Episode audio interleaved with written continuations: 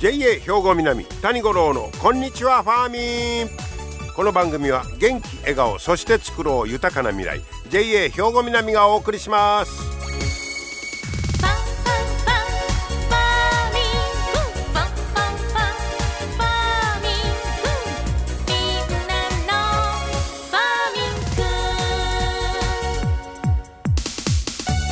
こんにちは、谷五郎です。8月の13日、お盆ということになりますけど、昨日は七十二候で言いましたら日暮らし泣くという、日暮らしが泣き始めたらもう夏の終わりみたいな感じですけど、これからお盆いうことですからね、もう夏もピークみたいな、実際の気候はね、になるんじゃないかと思いますが、お盆といえばどうでしょう、何を皆さん思い出します？僕今年はなんか知らんけどやけにスイカが食べたいんですけど、お盆のイメージはスイカいうのもね、あるんですが、最近はでも丸い大きいスイカ見てもなかなか1個丸々というのをね買って家族で分けて食べるという家も少なくなったんじゃないかと思います。だからカットスイカが結構ね、目立ったりしておりますけど、スイカの原産地って皆さんなんか思ったことあります？この間の日本農業新聞に出てたんですけど、スイカの原産地は大体アフリカちゃうかとこうね、言われてたいうことで、そっから世界中にいろんな国にいろんな形のスイカありますもんね。で日本みたいに丸いのだけど違うてもうウリみたいな、ウリの仲間ですけどいろいろあるんですが、でアフリカと考えられてきたんですけど、そのアフリカいうても広い、どの地域かをめぐってはその品種の分類方法の違いなんかで南の方違うかとか西の方とちゃうかとかいろんな意見があったそうです。で、そのいろんな品種のスイカがあるんですが、このほど、いろんな品種のスイカの先祖がアフリカ北東部にある国スーダン、こことちゃうか言うて、しかもスーダンのコルドファン地方のスイカやの、可能性が高い言うてドイツの研究者が発表してます。でこの論文を、載せたということなんですけど、で今回のこの分析によりますと、今主流の栽培品種はウリ科スイカ属のうちラナツス種、ブルガリス亜種言うんだそうですけど、で先祖と見られるこのコルドファン地方のスイカ、これはコルドファヌス亜種って言うんだそうです。で、この辺は難しいんですけど、ウリ科の野生種いうのは実は苦くて生で食べられないことが多いんですけど、このコルドファヌス亜種いうのは苦味成分がないことが遺伝子解析で裏付けられたということです。ウリ科の野生のスイカいうのはちょっと苦いんですけど、このスイカ、スーダンの、祖先になってるようなスイカはその苦みがない、だから食べようということになったんでしょうね、歴史上。で古代エジプトの壁画からは4200年以上前に甘いデザートとして食べられるようになったと見られる。4200年前からスイカ食べとったんですわ。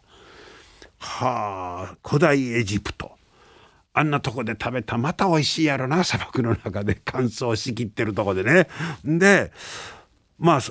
これは食べられるぞいうことで、その後品種改良いうのはやっぱ昔からされてるんですね。でこのスーダンのスイカは果肉はもともとはね、果肉は白っぽくて、今主流の品種より甘くないんですけど、病害虫に強い遺伝子群があるんだそうです。でこれ交配するか最新の遺伝子操作技術であるゲノム編集、よい聞きますが、これを取り入れると農薬の使用量を減らせるんだそうです。へえ。で今我々食べてるスイカは大体赤いのが多いですけど、黄色いのもありますが、で初めその白っぽかったんですけど、だんだんその果肉が赤い品種が主流になっていく、まあずっと品種改良が重ねられてと、こういうことのようですね。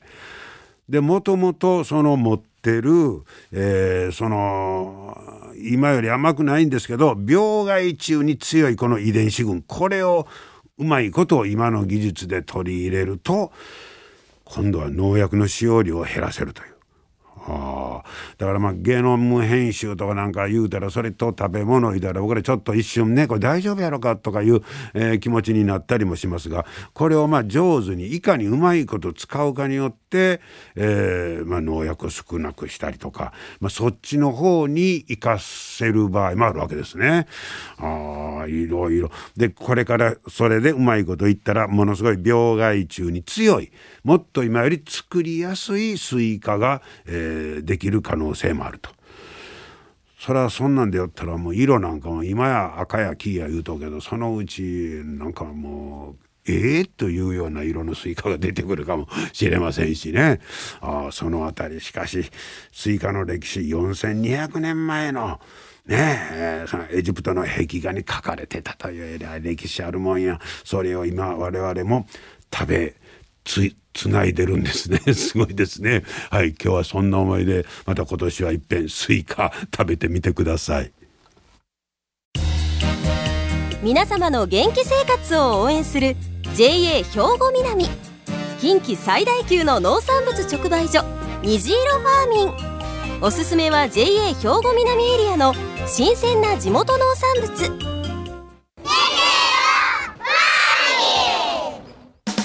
JA 兵庫南は新鮮で安全な農産物の供給、人との触れ合いを大切に地域社会への貢献、人、農業、自然が共生できる地域社会づくりに取り組んでいきます。皆様の元気生活を応援する JA 兵庫南。 JA 兵庫南谷五郎のこんにちはファーミン。さあ今日はですね、阿弥陀女性会会長の駒井智子さんにお話を伺ってまいりました。お聞きください。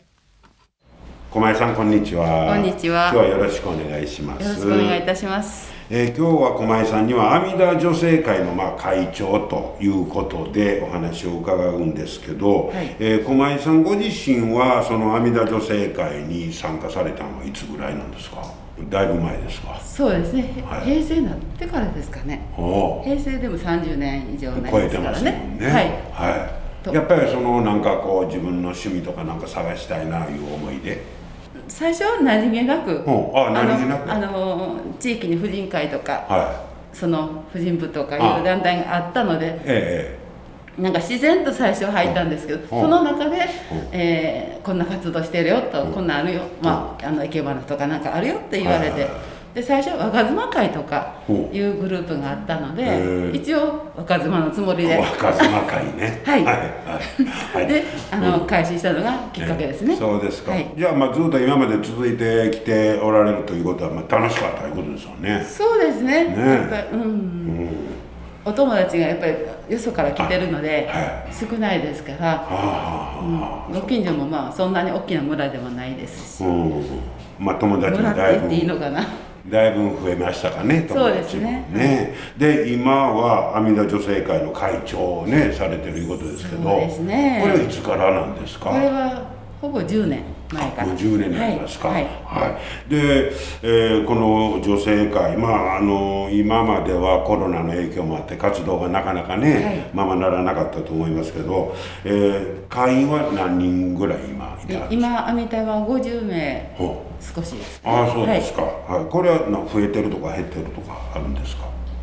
今はそのサークル活動っていう、その何かがしたいという趣味のことを追求したいっていうのかな、したいっていう方を、まあ、主にそういう方の参加があるので、はい、30年前に比べたら半分以下ですね。で若い方が今お仕事に行ってられるので。本当ですね。お仕事を辞められてからとかね、そういうのしか平日の活動ですので、できない。そんな言うたらさ、30年前ぐらい言うたら、僕らの時代やったら専業主婦の方が結構多かったですもんね。専業主婦ですから外に出ることがほぼ子供の PTA とかそんなのしかないので、まあそういう時代の移り変わりもありますね。で、今は例えばどんな教室があるんですか？今阿弥陀は手芸、園芸、絵手紙で賛美体操、トランポリンの5つかな。ああ、そうですか。で、そんな教室があって、それプラスいろいろ季節のイベントもあるんですね。季節のイベントは、まあ、女性会全体の活動で運動会とか、そういうのには参加させてもらいますし、で、あとは阿弥陀自体ではそのサークル、それぞれのサークルがあるので、個々の付き合いはあるけど、全体の付き合いがあんまりなくなるので、その全体の方を一緒に今コロナで行けないですけど、できたら旅行とか親睦旅行とかに行けばバスの中でワイワイしたいんですけど、今ちょっとできませんけど、そういうことがまたできるようになれば、また再開したいなと。そうでしょうね。でもずっともう、じゃあ活動自体は1年以上中断が続いてるいうことですか？そうですね。もうちょこちょこしただけで、あと継続してできることがない、ね。その間の気持ちどんなんでした？皆さんの声とか。もう皆さん辛抱なさってますね。辛抱するしかない。そうですね。あるよって言ったら待ってましたっていうご意見があります。ああ、でしょうね。はい、この間の6月21日、まあ20日で緊急事態が一応解除になって、でそれからまた再開ということになったんですね。それはもう皆さん待ちに待ってたいう感じでしょうね。だからまあ今月6月いっぱいはまだできない方いらっしゃるけども、7月からはこう定期的にある分、体操なんかは定期的にあるので、そこは出てこられると思うんですけど、ね、皆さんほんまその間も辛抱や言うけど、まあ、どなしはったんやろね。そうですね。長いこと会ってないないう方も多いですか？ありますあります。はい。いや、なんか何か用事であった、いや久しぶりですねっていう話。今までだったらこんにちはですものが、久しぶりですねっていう話。ああ、そうか、挨拶自体がね。いや、まあその会長されてていろいろご苦労もあるかと思うんですけど、まあ女性会活動されてて、やっぱりこんなとこが一番良かったなとか、課題とかありますか？課題、そうですね。やっぱり知らない、普通の家庭にしたら知らない、知ることができないこと、どっかの企業見学に行くとかにしても、普通はないですよね。で、自分知らなかった作業、手芸にしても、絵手紙にしても、自分一人ではできないことは、やっぱり何人か集まれば先生もお呼びできるし、いうことですかね。いろんな学びの分野がものすごい広がりますよね。で、まあこれまでずっとやってきてよかったなと。もっともっとこれからは、じゃああれですか、また仲間増やしたいなとかあるんですか？そうですね。だんだん年月が経って、私が今度高齢の方になってきたので、できたら若い方にね来ていただけたらなと思うんですけど、そのまあ社会の仕組みがちょっと変わってきてるから、そのあたりが課題じゃん。皆さんね、お仕事がね大変ですからね。でもまあ皆さん友達を増やしたいとか勉強したいなという思いは一緒なんでしょうけどね。そうでしょうね。そのあたりをまあどう変化に対応できるかいうところですか。まあそれぞれ参加されてる方がこんなに面白いわみたいな声が伝われば、自然と広がるチャンスもあるのかなと。で、来てよかったわって言われたらそれが一番いいですし。まあ阿弥陀はお味噌も作ってますので、作ってショップで売ってますので、なんかリピーターの方に買っていただいて「いや美味しかったわ、もう一回食べたらやめられないわ」っていうのが、やっぱり皆さんその会の中の10名ほどの役員でお味噌作ってパックして出してるので、やっぱりそういう声が聞こえたらやっててやりがいがあるなということで、みんな。協力して頑張ってます、はい、そうですかね、そしてまあコロナちょっと落ち着いていよいよまた再開ということで、はい、さらに皆さんパワーアップして元気が出れば ね、はい、はい、いいなと思ってます、これからも活躍していってくださいね、はい、ありがとうございます。今日はどうもありがとうございました。ありがとうございます。はい、今日は阿弥陀女性会会長されてます駒井智子さんにお話を伺いました。まあコロナでね皆さん我慢の連続やったいうこととか、それでまあその会員ね女性会の会員言うてもさ昔やったらさ専業主婦の方多かったんですけど今本当にそういえば、共働きの方増えてますから。こういうまた会員を探していうのもまあ大変なんやなと、そんだけまあ世の中がこう変わってきてる。それでもやっぱりみんなつながって、ね、楽しいこと一緒にやりたい、勉強したいいうね気持ちは一緒やと思いますのでね、また一人でもたくさんの方に女性会に入ってもらって、はい、楽しい活動を広げていっていただければと改めて思いました。皆様の元気生活を応援する JA 兵庫南、近畿最大級の農産物直売所にじいろファーミン。おすすめは JA 兵庫南エリアの新鮮な地元農産物。にじいろファーミン。 JA 兵庫南は新鮮で安全な農産物の供給、人との触れ合いを大切に地域社会への貢献、人、農業、自然が共生できる地域社会づくりに取り組んでいきます。皆様の元気生活を応援する JA 兵庫南。 JA 兵庫南谷五郎のこんにちはファーミン。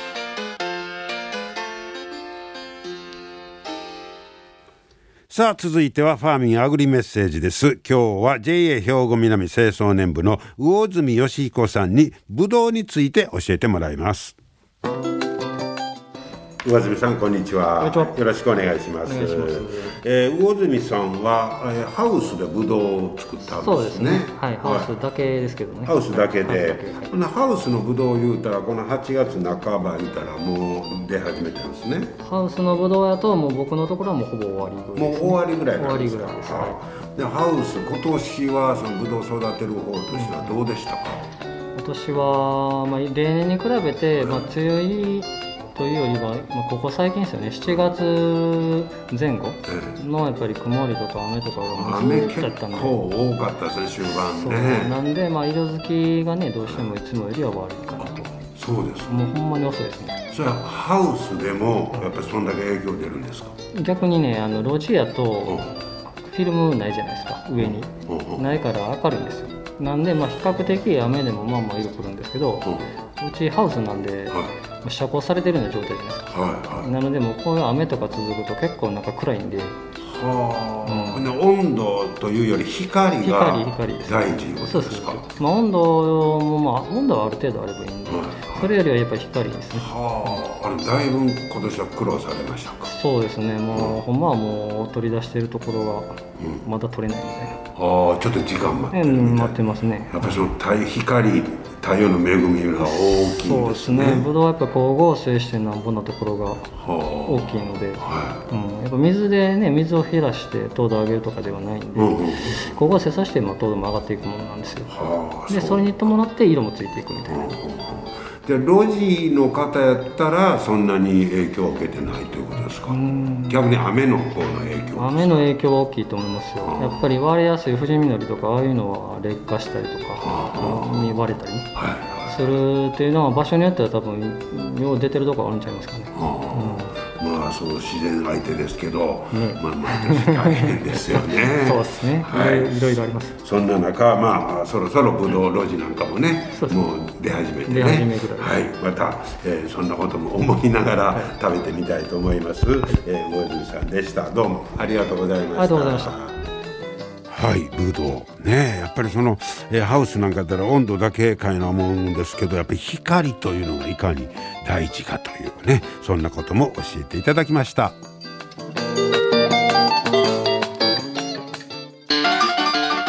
JA 兵庫南谷五郎のこんにちはファーミン。さあ最後は職員紹介のコーナーです。今日は新井支所の樫原悦子さんをご紹介いたしましょう。樫原さん、こんにちは。こんにちは。今日はよろしくお願いします。よろしくお願いします。樫原さんは今新井支店で、はい、担当が、はい、何の担当ですか？金融の、外回りをさせてもらってます。金融の外回り、はい、貯金とか、貯金、はい、それは初めてなんですか？初めて、この4月から。あ、そうですか。はい、今まで農協何年ぐらい？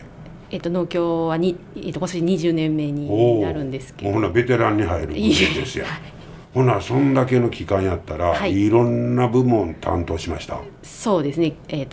まあ共済、主に共済の部門が一番長くて、あと、最近ここ5年ぐらいでまあ。貯金とか、あ、そうですか、はい、勉強させてもらいました。やっぱりどっちが難しいとかいうのありますか？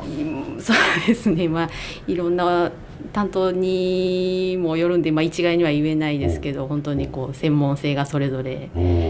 あって、難しいところは多いです。ああ、そうですか。はいはい、逆にまだやってないけどこんなことしてみたいなとかいうのありますか？仕事で。そうですね、まあ外回り初めてでまだ3ヶ月目なんですけども、はい、まあ、ちょっとこれから外回りも勉強させてもらって、うん、はい、また今まではずっと内勤やったあ中で、はい、させてもらってました。ゴロッと生活パターン変わるでしょう。そうですね、はあ、外回りで何が一番大変ですか？もうまずバイクが乗れなかったので、ああ、そのバイクの練習もせん。バイクの練習も4月にしました。乗れるようになった？なんとか今のところ。それ大変やね、はい、でも必須やもんね。そうですね。そうですか、はい、じゃああと自分の時間、趣味の時間なんか言ったらどんなことをしてありますか？そうですね、まあ、子供がいるので、まあ、子供と外で遊んだりとかいうのが、まあ、リフレッシュになってますね。ああ、そうですか、はいはい。コロナであんまり旅行なんかにも行けてないと思いますけど。そうですね、本当にもう近場のこう、まあ、本来ちょっと旅行もしてみたいんですけど、うん、近場の公園とかで、はあ、遊んでます。だいぶストレス溜まったんちゃいますの？そうですね、まあ、家の中におることがやっぱり多かったので、はあはあ、早く破産したいですね。ねえ、はい、そうですか、はい、まあほな家の中におらんとあかんけど仕事は外へ出なあかん、まあ、そうですね。ねえ、はい、じゃあ長いこと内勤続いたけど、はい、初めてのその、まあ、外回りで外へ出るにあたって、はいはい、今後の抱負はどんな感じですか？そうですね、まあ、まだまだご迷惑かけることも本当に多々あるんですけど、まあ、何度かお役に立てるようなことができたらなと思います。逆にもう今までとガラッと変わるから、はいはい、また新しいこう意欲が出てきたりします？そうですね、まあ本当に自分で考えて、まあ、いろんな行動をするっていうのが本当に勉強になってますね。切り替えも大事だろうけどね、はい、まあ、バイクは気をつけてくださいね、はい、ありがとうございます、はい、そして頑張ってください、はい、はい、ありがとうございます、はい、どうもありがとうございました。はい、今日は新井支店の樫原悦子さんご紹介いたしましたね。まずはバイクに乗るの慣れてからということで、事故のないように頑張っていただきたいと思います。はい、ということで今日も最後までお付き合いいただきまして本当にありがとうございました。また来週も聞いてくださいね。 JA 兵庫南谷五郎のこんにちはファーミン、この番組は元気笑顔そして作ろう豊かな未来 JA 兵庫南がお送りしました。